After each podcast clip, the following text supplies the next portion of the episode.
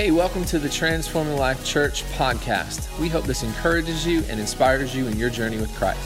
So sit back, relax, and check out this week's message.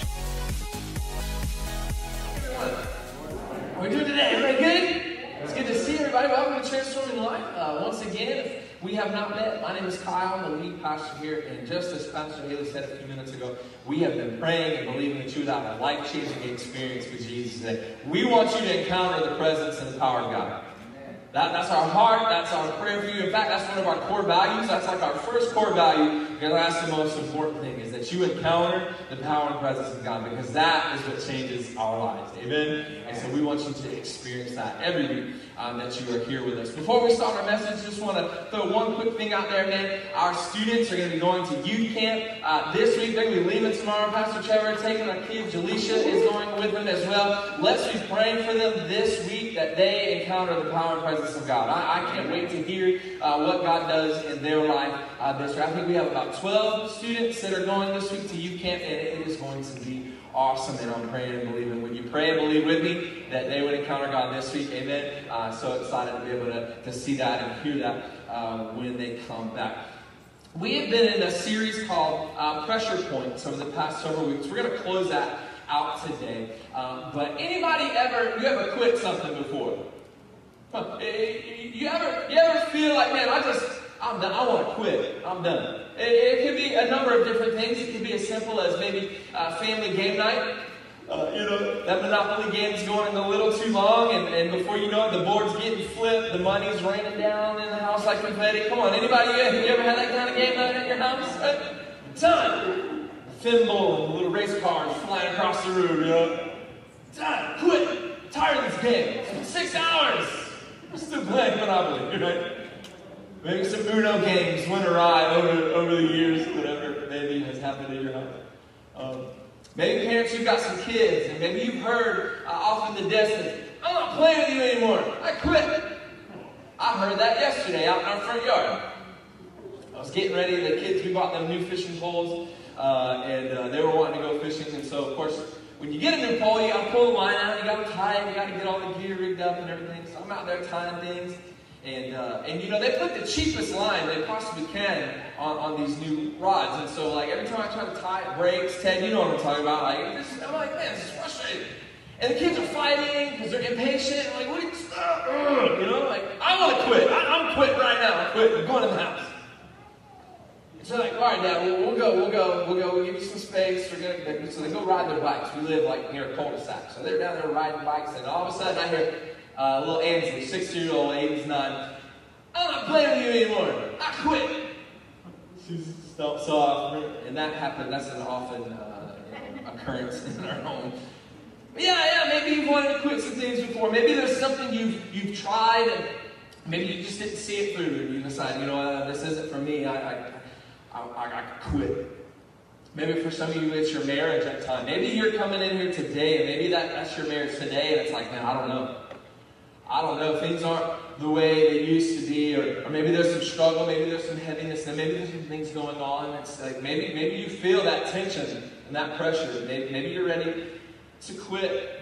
Maybe it's just as simple as a bad day, and everything seems to be going wrong, and you just come to the end of the day, it's like, just throw your hands up. I don't know what to do. I, quit.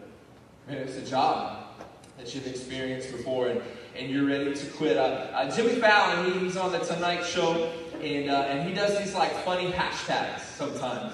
And so there's these hashtags, how I quit. So basically he gets people to, to tweet on Twitter uh, like different hashtags about how they would quit a, a, job or just something in general. And I just thought it would be really fun to share those uh, with you today. So one of those is, uh, my boss told me to leave my problems at the door, so I told him to go stand outside. It's a good way to quit or get fired, one or the other. I had a job once where I had to change the front sign for the business, and I went outside and I put I quit, bye, and left. So my boss, I'm quitting my job to pursue my dream of not working here. I was playing hide and seek with the neighbors, but didn't want to play anymore, so when they were hiding, I just went inside. I shouted, I am never coming back here again. I slammed the door, and then I ran right back in because I forgot my jacket. Listen, we, we quit oftentimes because we feel like we just we can't make it anymore. We, we can't take it anymore. We can't keep going through this. Maybe we feel like we can or we won't make it through. Or maybe a lot of times we quit is because we're not getting the desired outcome. It's like, hey, hey, this isn't quite working out the way that I thought it should. Maybe it's a job. Maybe it's like the job started off good, everybody was real nice because you got that honeymoon period, you know, like everything's okay and you can make a few but maybe you got going and you got going and, and you got it's like, man, this is not how it was when, when I started. Maybe that's your marriage even. It's like, man, we were so in love when we got married. And you got a honeymoon period in your marriage too. After that first year and now after those first couple years, it's like, man, this is a lot of work. I mean, maybe you feel like that tension is there because it's not the desired outcome. We do this sometimes in our relationship with God. Got in it, we felt those goosebumps, and then, you know, at first we get saved, it's like, woo, Jesus, yeah, let's go. Somewhere along the way, somewhere along the way, it's like, man, this is not what I thought it was going to be. Or maybe you've been praying and you've been praying and, and maybe you haven't seen, again, that desired outcome just yet, what you want to see happen. Oftentimes we quit in the middle of our prayers or we quit because we don't think God's moving the way we think He should move. Right? Do you have a faith that lasts? James is all about having faith. It's this contrast between our faith and our works. And, and we've been talking about James throughout this whole series of pressure points. And, and if you remember when we first started, we talked about how, how James was over the, the mother church of Jerusalem, and this church was made up of mostly Messianic Jews, so Jews who had, had given their life to Christ, traditional Jews who had given their life to Christ. They're starting to follow Jesus. And in this particular area, it's mostly made up of devout Jews who, who are now persecuting them, right? And, and there's other things going on in the culture. There's famine, there's poverty, there's all these issues. They're, they're facing a lot of pressure. And so James is trying to encourage them, hey, have faith. And he talks about having faith in the midst of trials. We talked about that the first week. He talked about having faith in the midst of temptations that we might face in this life. We talked about, I believe it was Pastor Dean talked about having conflict with people, right? They were experiencing some conflict within their church and with other people outside of the church. And, and we talked about having uh, how to navigate that pressure in conflict. And there's been all these different things that we've talked about. And today I want to talk to you about the pressure to quit. Because there's some times when we feel like, again, we're not seeing it the way we think we, we want it to happen or the way we think it should play out. And, and sometimes we just, we just want to quit, if we're real honest in this room? Do you have a faith that will last? Even when difficult times come, do you have a faith that will say, No, I'm not going to quit. I'm going to keep going. I'm going to keep praying. I'm going to keep serving God. Come on, you have a faith that perseveres? Listen, trusting God is not about getting our way, but it's about surrendering our will. This is not about getting our way or, or, or getting the things that we want, even though God blesses us. But it's about surrendering our will. What did Jesus pray? You remember the, the Lord's Prayer, this, this teaching that Jesus did on prayer to the disciples? He said, What? Not my will be done, but your will be done on earth as it is in heaven. When we pray, when we pray, we're at this intersection between heaven and earth. And we're praying, God, your will be done here and now on this earth. That should be our motivation. That should be our objective. I, I, was praying with the worship team before service, and, and as I was praying, God just dropped this in my mind. But, but we should just be here just to worship God, not to get anything out of it. Even though, again, God will bless us, and yes, we do. That there is uh, freedom in God's presence. God will give us joy in His presence. God will, will do things and say things in, in His presence. But, but we should just be here just to simply love on Him and worship Him because He deserves all the honor and all the glory. It's not about getting our way, it's about surrendering our will. Understand that God is sovereign. We're going to talk a little bit about that here in just a few minutes, but God is sovereign over our lives. He's sovereign over our activities, over our accomplishments. So, how can we have faith that lasts through the ups and the downs?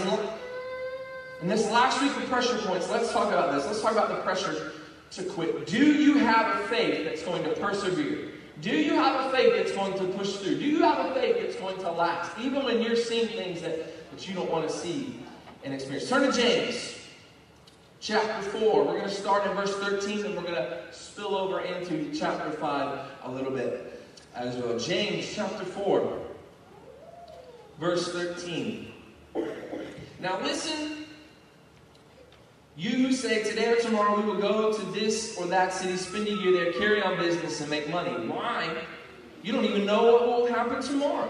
What is your life? You're a mist that appears for a little while and then vanishes. Hey, way to be so encouraging, James. Instead, you ought to say, if it's the Lord's will, we will live and do this or that. As it is, you boast in your arrogant schemes. Also, boasting is evil. If anyone then knows the good they ought to do and doesn't do it, it is sin for them. Now listen, you rich people, weep and wail because of the misery that is coming on you. Your wealth has rotted and moths have eaten your clothes. Your gold and silver are corroded, that corrosion will testify against you and eat your flesh like fire. You have hoarded wealth in the last days. Look, the wages you failed to pay the workers who mowed your fields are carrying out against you. The cries of the harvesters have reached the ears of the Lord Almighty. You have lived on earth in luxury and self indulgence. You have fattened yourself in the day of slaughter. You have condemned and murdered the innocent one who was not opposing you. Be patient then, brothers and sisters, until the Lord's coming. See how the farmer waits for the land to yield its valuable crop, patiently waiting for the autumn and spring rains. You too, be patient and stand firm, because the Lord's coming is near. Don't grumble against one another, brothers and sisters, or you'll be judged. The judge is standing out the door. Brothers and sisters, an example of patience in the face of suffering, take the prophets who spoke in the name of the Lord. As you know, we count as blessed those who have persevered. You have heard of Job's perseverance and have seen what the Lord finally brought about. The Lord is full of compassion and mercy. Above all, brothers and sisters, don't swear not by heaven or by earth or anything else. All you need to say is simple yes or no. Otherwise, you will be condemned. Come on, let's pray this morning. Father, we love you. God, we give you all the glory and honor today. God, I pray that your word would, would speak to us through the power of your Holy Spirit. God, speak to us today so that we can change, God, so that we can be the people you are calling us to be, God, so that we can grow, God, so that we don't stay the same, Lord. But no matter what comes our way, God, we will have a faith that perseveres, that will last even when we want to quit. In Jesus' name, everyone said, Amen. Amen. First thing I want to talk to you about today is that a faith that perseveres is humble before the sovereignty of God. A faith that perseveres is humble before the sovereignty of God. Go back to chapter 4, verses 13 through 17. James says, Now listen, you, you say today or tomorrow we will go to this city or that city and spend a year there, carry on business, and make money. Why do you not even know what will happen tomorrow? What is your life? You are a mist that appears for a little while and then vanishes. Instead, you are saying, if it's the Lord's will, we live and do this and that. As it is, you boast in your arrogant schemes. All such boasting is evil. If anyone then knows the good they ought to do and doesn't do it, it is sin for them. We have to be humble before the sovereignty of God. What is the sovereignty of God? Let me simply put it like this God is in control. God is in control. That is the sovereignty of God, that He is in control. Guess what? He is in control over the earth. He is sovereign over the earth. He's sovereign over heaven. He is in control of your life. He is sovereign over your life, your comings, your goings. He's sovereign over your laying down and your coming up again. He's sovereign over your suffering. God is in control. And to know that, it should give us hope. Right? It should give us comfort. It should give us peace to know that God is in control no matter what we go through. He is in control. We just need to realize that we have a different point of view than God does. God sees things a little different than we do, right? Uh, picture a parade. Right? We've got a couple parades that come through town here a couple times a year. And, and, and you might see a parade, and, and we, on, on our end, we see a parade progressively. In other words, we see it one band at a time, one school at a time, one float at a time, one business at a time, right? God sees the whole thing all at once, right? God sees the whole thing all at once. He sees the whole parade, He sees the whole package. And that's why without faith, it's impossible to please God. You got to believe He sees what you can't. God sees what you can't. You got to believe that He sees what is not visible to us because we can't see around the corner. We can't see, but, but God can. We oftentimes can't see because our focus gets off.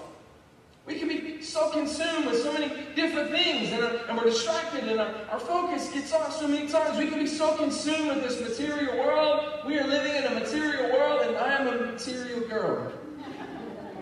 Come on, 80s kids, where you at? I'm just quoting the song. But we can be so consumed with the material world that we become blind to spiritual realities. We can be so focused on the here and now, we can be so focused on earthly things that, that we become blind to what God is wanting to do. Right? We can lose eternal focus. We can often make plans, and so uh, James uh, speaks to this a little bit. He's like, hey, what, what, are you doing? You're making plans and you don't even know what's going to happen tomorrow. But you do. You know who knows what's going to happen tomorrow? Yeah, God does. Because why? He can see around the corner. He can see the whole thing.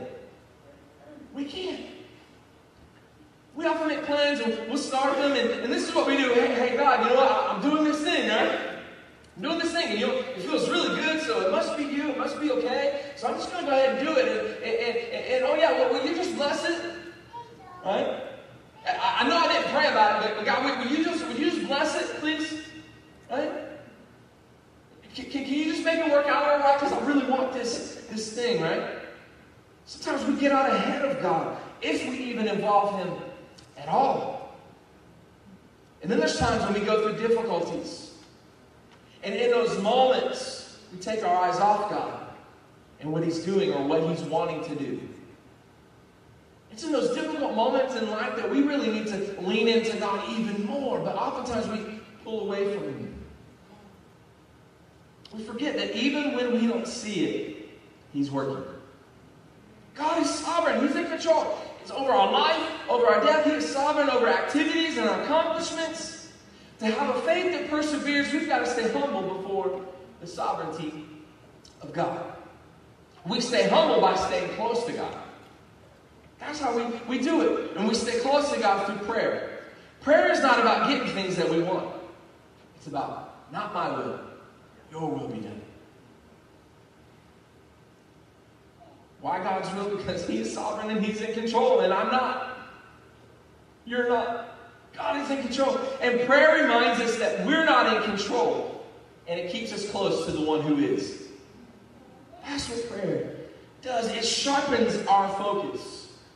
It's like a, a camera that has this lens, and you can you can you can zoom in on a, on a person, and, and then the background will be blurry, or you can change it, and the background can be in focus. And the focal point could be. I, you know, Olivia's always going around taking pictures. She does a great job. She's our social media coordinator. And, and, and, and, she can take that lens and she can zoom it in on the right thing and, and make it nice and clear, and, and everything else will be fuzzy. And that, that's what prayer does for us. It zooms in on the things that God wants us to see and do. We've got to have the right focus. So let's stay humble before a God who is in control. James puts it in perspective, verses 13 through 16. He talks about how, how we're just here for a little while. Our life, in comparison to eternity, we're just a little speck. Just a little tiny speck in comparison to eternity. We're here for just a little while, right? He says you don't even know what's going to happen tomorrow. Your, your life is a mist. It's short. It would be better that we pray for God's will to be done. Why? Because life is short and we need to make the most of it while we're here. Doing God's will. So, in light of what James is saying here, how should we react to the fact that God is sovereign that He's in control of all things, and the fact that we, we don't know what tomorrow is going to bring? How should we respond to that? How should we live our life? How should that change the way we spend our money? How should that change the way we live our lives? How should that change the way we interact with people? How should, how should that change the way we are about His business? Right? Think about that for a minute. God is in control. We're not. We don't even know what tomorrow is going to bring, but God does. So, how should that affect our thinking and the way that we live our lives? Maybe you need to chew on that a little bit this morning. James says it's better to do God's will, and if you know what you should do and you don't do it, guess what that is? Sin. We like to talk about the don't do this a lot. In fact, people know the church a lot more for what we're not supposed to do than what we are supposed to do. We like to focus in on the Hey, we're not supposed to do this. Don't drink, smoke, chew, hang around with girls that do, right? We, like to focus on all the don'ts, but what about the do's? Maybe we should focus more on what we're supposed to be doing. Because it's just much sin if we don't do what we know we're supposed to do. James lays it out pretty flat and blunt for us right here. So the next point I want to make for you is this: a faith that perseveres is obedient to the will of God. A faith that perseveres, a faith that lasts, is humble before the sovereignty of God and is obedient to the will of God. There are sins of commission and sins of omission. Sins of commission are doing what God has said not to do, and sins of omission is disregarding what God has said to do. Think of some examples. Think of some, some things that God has said not to do. Are you not doing them in your life? Think of some, some things that maybe you know God has said to do. Are you doing them in, in your life? Is it that uh, you spending more time in prayer? Is it that praying for that person? You know it's been on your heart, on your mind, but you haven't you haven't prayed for them? What, what do we often do? Oh yeah, I'll pray for you, brother. Oh, you're going through it? Yeah, I'll pray for you. And then we just say that to comfort them in the moment, but then do we actually pray for them? Maybe it was paying for somebody's meal. You had that just nudging of the Holy Spirit, and, and it's like, man, I really thought I should pay for this person's meal. But, but how many times do we do that? Or, or encouraging that person across the street, or whatever it might be, witnessing, whatever it might be. There's, there's things that God wants us to do. How many times do we do them? James says it's sin if we don't do it. Why? Because a faith that lasts is to be obedient to the will of God. And regardless of which one it is, whether it's a sin of omission or a sin of commission, they both require repentance and a change in our life. They're both disobedience to God. And the farther away we go from Him, the less we can hear Him. Come on, you, you got a favorite radio station that you like to listen to, right? Maybe it's Joy FM or Spirit FM or some other station. My son likes 93.7, real life radio. It's like Christian hip hop. He's like, I to listen to the rap station, Dad. All right, man. As long as it's talking about Jesus, I don't care. But yeah, the further you get away from town, the further you get away from that local station or whatever it is, the harder it is to hear, right? You get staticky, right? It's annoying, John. I hate it. It's like, shh, like, praise God. Shh, like, oh, man, can't understand what you're saying. It's like a regular rap song. Anyway.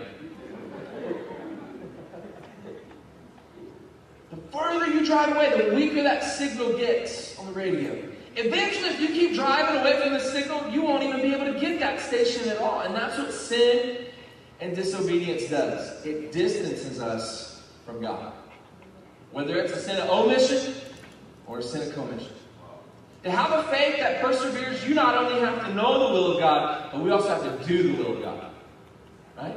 Not just about knowing it. it doesn't do any good just to know it.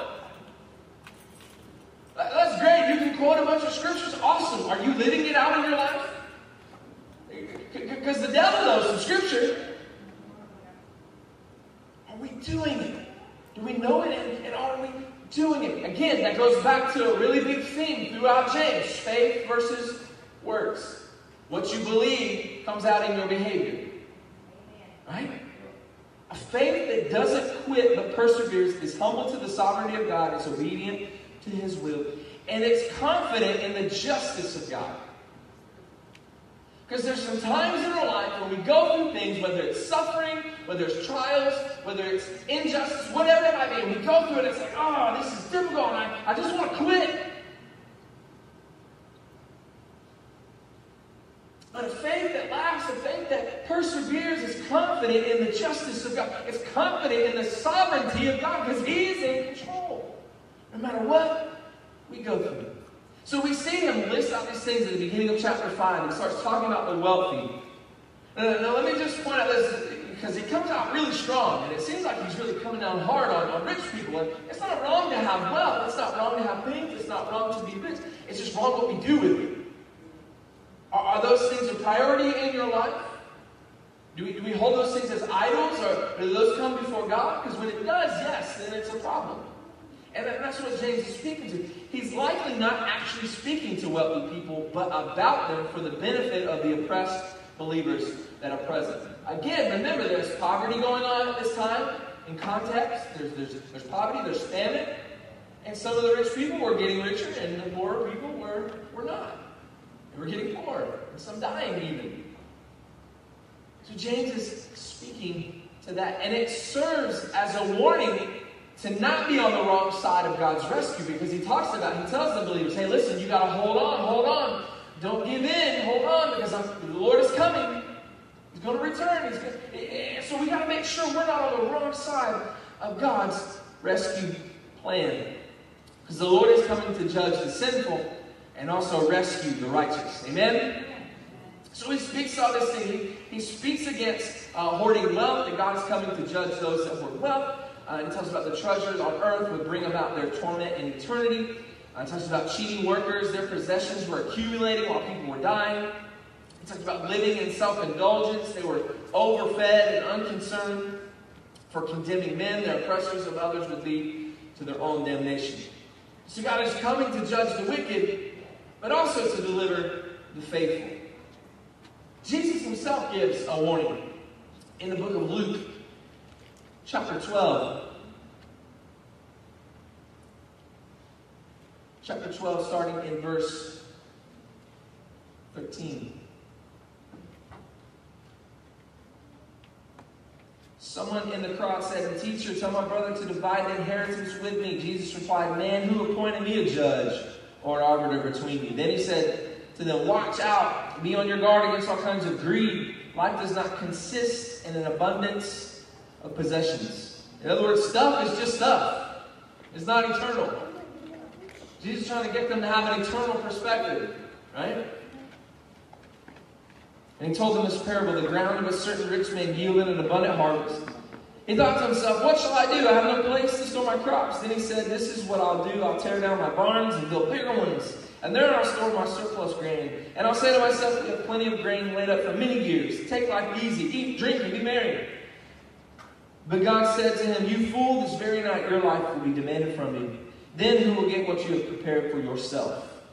This is how it will be with Whoever stores up things for themselves, but is not what? Rich toward God. In other words, avoid the temptation just to live for yourself. This is really easy. Avoid the temptation just to live for yourself. Our life is not our own. We are here on purpose, for purpose, for God's purpose. It's, it's not our own. And the sooner we learn that, the sooner, uh, the, the, better off we're going to be. And, and we've got to start living like there's no tomorrow. Because why? Because Jesus is coming soon. And, and, James is laying this out for them. Like, listen, there's no time to play. Your life is a vapor. It's a mist. It's going to be here today and gone tomorrow. Jesus himself says, why are you storing up all this stuff? Because your very life is going to be asked of you. Come on, let's, let's make the most of, every day, of every moment that we have, not for ourselves, but for the glory of God. Amen?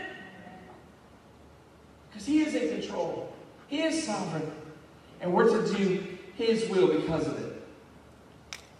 Jesus is coming soon. There's much to do to prepare ourselves and to prepare others to be ready for that.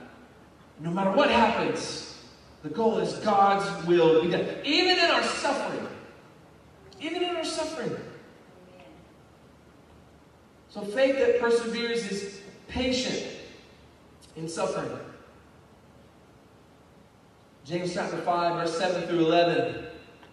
Be patient then, brothers and sisters, until the Lord's coming. See how the farmer waits for the land to yield its valuable crop, patiently waiting for the autumn and spring rains. You too, be patient and stand firm because the Lord's coming is near. Don't grumble against one another, brothers and sisters, Oh, you'll be judged. The judge is standing at the door. Brothers and sisters, as an example of patience in the face of suffering, take the prophets who spoke in the name of the Lord. As you know, we count as blessed those who have persevered. You have heard of Job's perseverance and have seen what the Lord finally brought about. The Lord is full of compassion and mercy. We're to be patient even in suffering, like a farmer waiting for the harvest. We're to trust in God with what we cannot control and honor God with what we can control. There's some things that are just beyond our control, and we can get so caught up with that and get so focused on that, but we can't really even do anything about it. So we just got to trust in God with what we cannot control. Why? Because He's sovereign and He is in control. So trust in God with what we cannot control and honor God with what we can. like the farmer, waiting for the harvest, like a prophet speaking the truth. The, the prophet was not always liked. The prophet spoke the truth with God. God would speak through the prophet. They would tell. Sometimes it would be uh, a promise from God. Sometimes it would be, uh, you know, sometimes it would be good. Sometimes it was a rebuke, and it was like, "Hey, you better straighten up." And the people didn't always listen. It was tough to be a prophet. It still is. They were not always like truth hurts. Like Job, it says, "Have patience like Job." If you remember, Job went through a ton of suffering. And he kept hoping in God's promise. People would tell him, Why don't you just curse God and die? Why don't you just give up? Why don't you just quit? And he hoped in God's purpose and in his promise. He endured suffering until God answered. The word perseverance in the Greek is hupomone.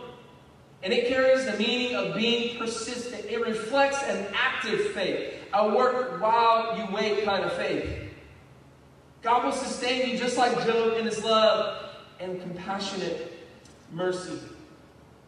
So there's this talk that James is speaking of of patience and perseverance, waiting on the Lord. Remember in the Old Testament, we're told to wait upon the Lord, and He will do what? He will renew our strength. And we will rise up like on wings of eagles. Those who wait on the Lord. How many times do we wait on the Lord? How many times do we get frustrated? How many times do we want to quit? How many times do we just want to do our own thing? Am I getting the desired result that I want? Me, me, me, me. Right? Those that wait on is this concept of patience. And either, either you believe in the sovereignty of God, that He's in control, no matter how you feel, you don't. A faith that lasts is a, is a faith that is patient and will persevere. We can trust in God because He is in control. He talks about the farmer. How does a farmer display uh, godly patience? Can you think about that? A farmer who does all the work of, of tilling the soil and plowing the soil, and planting the seed, and, and doing all the things that it takes to grow a, a crop, and then day after day, keeping an eye on that crop, day because it doesn't just sprout up overnight. It's patience. It's in there. It's like watching paint dry, right? day after day. Look at, oh, I got a little sprout. Oh, there's a little green sticking out. Then wait for the rain to come. Oh, checking, checking the weather. Oh, it's supposed to rain today. Feel it in my joints. Oh, yeah, I got another leaf. Here we go. And, can you imagine just the patience that, you know, waiting, waiting, waiting on that crop because he wants to yield a harvest. It's his livelihood. And there's sometimes we're praying and we're, we're believing for God to move, and sometimes we don't, we don't see it again the way that we think we ought to. Sometimes we don't get the answer even that we think we should get. It takes patience, perseverance, it takes faith to believe. God said, I promise it will come to pass. Don't give up. Come on, church, don't give up. Don't quit.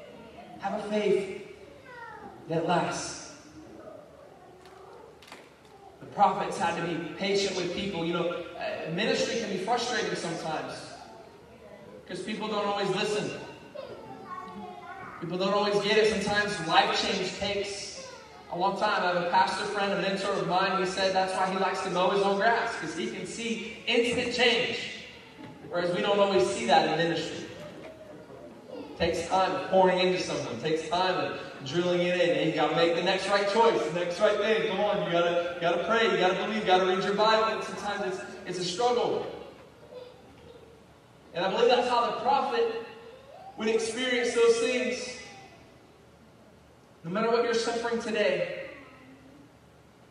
James, at the end of this verse, he, he gives us, he closes it all out. And in verse 11 says, Hey, listen, the Lord is full of compassion and mercy. James 5.12, you read up, it said, Above all, my brothers and sisters, do not swear, not by heaven or by earth or anything else. All you need to say is a simple yes or no. Otherwise, you'll be condemned. We have to learn to be prayerful even in sorrow. Verses 13 through 16. Anyone among you in trouble, let them pray. Is Anyone happy, let them sing songs of praise. Is anyone among you sick, let them call the elders of the church to pray over them and anoint them with oil in the name of the Lord. And the prayer offered in faith will make the sick person well. Y'all still believe in that today? Oh, okay, good. I, I thought I was in the right place. And the prayer offered in faith will make the sick person well. The Lord will raise them up. If you have sinned, they will be forgiven. Therefore, confess your sins to each other and pray for each other so that you may be healed. The prayer of a righteous person is powerful and effective. We have to learn to be prayerful in sorrow. Pray when you're hurting. Pray when you're happy. Pray for others. Prayer. It's a simple concept that we learned early on in our walk with Christ. We learned it in, in our classes, we talk about it oftentimes. About how, how often do we really do it? How often do we really trust in it? Pray when you're hurting. Pray when you're happy. And pray with other people. The, the Bible talks about uh, this using the oil, laying hands on people. The oil is not medicinal, it's not sacramental, but it's symbolic. It's symbolic of the power and the presence of God. And that's what changes things, and that's why we use it. We're meant to pray for ourselves, we're meant to pray with other people, we're meant to pray as a church, as a body of believers. Right? James mentions confessing our sin to each other. Right? Not that, that we have the power to forgive, because right? that's God. Right? He forgives us. But there is power in accountability when we say, hey, man, I, am struggling with this thing, and, and, and, I've been praying about it, but I'm, struggling with this. And there's power in that accountability. There's power in, in, in, in trusting in someone to confide in them and, and to walk through that, that thing, that struggle together. And we're supposed to do that. Oftentimes we're ashamed, and so we, we never talk about it, we never do anything about it, so we never get victory over it. James says, listen, we, we pray with each other, we confess our sins with each other. There's this, there's this aspect of community that James is talking about that should happen within a church. We should come together. We're, we, are better together. That's one of our core values here. We're better together. We pray together. We believe together. We see miracles together. Confess our sins to each other. Sin hinders prayer, holds back God's healing power. Sin directly causes some sickness. Sin indirectly causes all sickness. Now, if someone isn't healed, do they have sin in their lives? No, not necessarily. And let's not use that against people, right? Because I've heard people do that. and It's, it's not cool.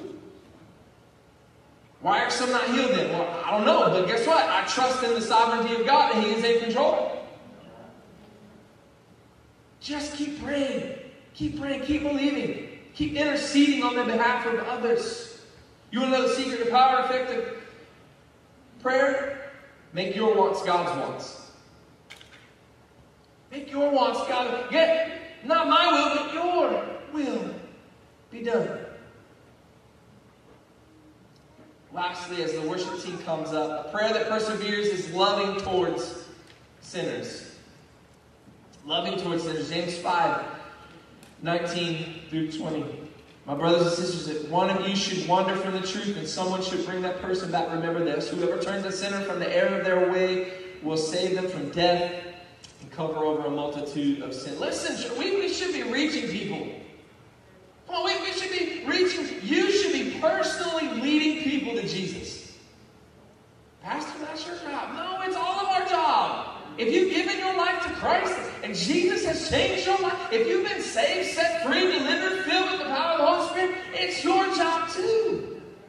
To go into all the world. Your world might look like your backyard, your neighborhood, your school, your team, your job, your family. We're called to reach people. We should be celebrating salvations every week. And if we're not, we need to stop and say, what in the world is going on? Who have I talked to this week about the Lord? A little girl treated her mother badly because she was ashamed of her. She never invited her friends around, never invited her mom to functions, school functions, plays, game, any of that kind of stuff. You see, her mom had this really bad scar on her face, and she was ashamed of her mom. Didn't want people to be around and, and see it. Finally, mom just has a moment one day and says, Sweetie, what's the deal? Why, why don't you ever invite your friends around? How come you don't invite me to your, your school functions and things? She's like, well, well, mom, to be honest, you got this really bad scar on your face, and I'm kind of kind of ashamed of it. So mom's like, here, sit down. Let me let me tell you a story of how I got this scar. So when you were a baby, I had put you down for a nap, and I went outside to draw some water from the well. And as I'm pumping and drawing the, the water from the well, I turned for just a minute and I saw that the house was on fire. There was smoke and I, and I saw some flames. And so I, I ran into the house and I, I ran to where you were in your crib and I, and I grabbed you and I, and I tried to leave the house. But this beam fell and it, and it hit me in the face and knocked me to the ground. And as I fell to the ground, the beam didn't just hit me in the face, it, it kind of kind of stayed there for a minute and, and, and seared, seared into my face. But I was able to throw you to safety. And that's how I got this scar, saving, saving your life. The only reason I have this scar is because I risked my life to save you. You know, Jesus has some scars too, doesn't he? He's got scars on his wrist, scars on his ankle, scar on his side. He got those scars because you and I, we were, we were on our way to hell. We were on our way, separated from the Holy God forever. But Jesus looked down. He didn't want us to suffer the consequences of sin. So he told the Father, Yeah, I'll go. I'll go. I'll take their place. I'll pay that price and I'll shed my blood for them. So he came down and he stretched out on the cross and nailed his hands and feet and stuck a spear in his side. So guess what? The next time you don't want to tell anybody about him and what he's done in your life, I want you to remember those scars. The next time you don't want to live for him, the next time you feel like, man, I just want to quit, remember those scars. Remember what Jesus did on that cross for you. And remember to tell him you'll follow him all the days of your life. Come on, will you stand with me this morning? A faith that works is only possible by the gracious gospel of Jesus Christ. It's only possible because Jesus died, shed his blood, rose again for you and for me. He died for us so that we will live, but not just live for ourselves, but live for his glory. Think about what God has done for you. Think about how He has changed your life. Think of all the things that He has done and, and continues to do in you. And because of that, because of who He is, really, we should give Him our life. We should give Him our devotion. We should give Him our time, our talents, our treasures. Come on. He owes us nothing. We owe Him everything. Come on, will you give Him your life today? Don't quit. Don't give up. I know there's times that are tough, but I don't want to. I don't want to make light of any suffering or anything that you've been through or ever have gone through, or maybe going through right now. But man, don't quit. Now's the time for God to do something. Now's the time for a miracle. Come on, I don't want to just sing about miracles. I want to experience them. I don't want to just sing about a move of God. I want to be in the move of God. Come on, don't quit. Don't quit. Come on, will you close your eyes all across this room? Maybe you're here today and, you're a man, you're like, Pastor, yes, I'm on the brink. I want to quit. My faith is holding on by a string, if anything at all. And God, I'm, I'm, ready. I'm ready to. I'm ready to. If that's you, can you just slip your hand up real quick? No one's looking around. Come on. I, I just want to pray with you. If that's you, you're saying, man, I'm, I'm ready to quit. I'm ready to give up. Maybe it's your marriage. Maybe it's your job. Maybe it's life. Maybe it's your relationship with God. Maybe it's a number of different things. And you're saying, ready to quit. Oh, don't quit. Don't quit, Father, right now. If there be anybody in this room, maybe they're on that, that edge. God, would you encourage me, God, pray that, that faith would rise up within us, God. That we wouldn't quit. God, that we'd hang in there, that we'd dig our heels in a little bit more, God, that we'd have patience, we'd have perseverance, God. We trust in a God that is in control even if we don't see it. God, you're sovereign. You're in control. You're in control, God. You're sovereign over my suffering, Lord. You're sovereign over my good days. You're sovereign over my bad days. God, let us have hope in that. God, let us find peace and strength and comfort in that today. Hey, thanks for tuning in this week. If you'd like more info about our church, if you'd like to make a donation to our ministry here at Transforming Life, go to www.tlchurchpc.com. If you haven't been to our church yet, we would love to meet you. Come by for a life changing experience. God bless.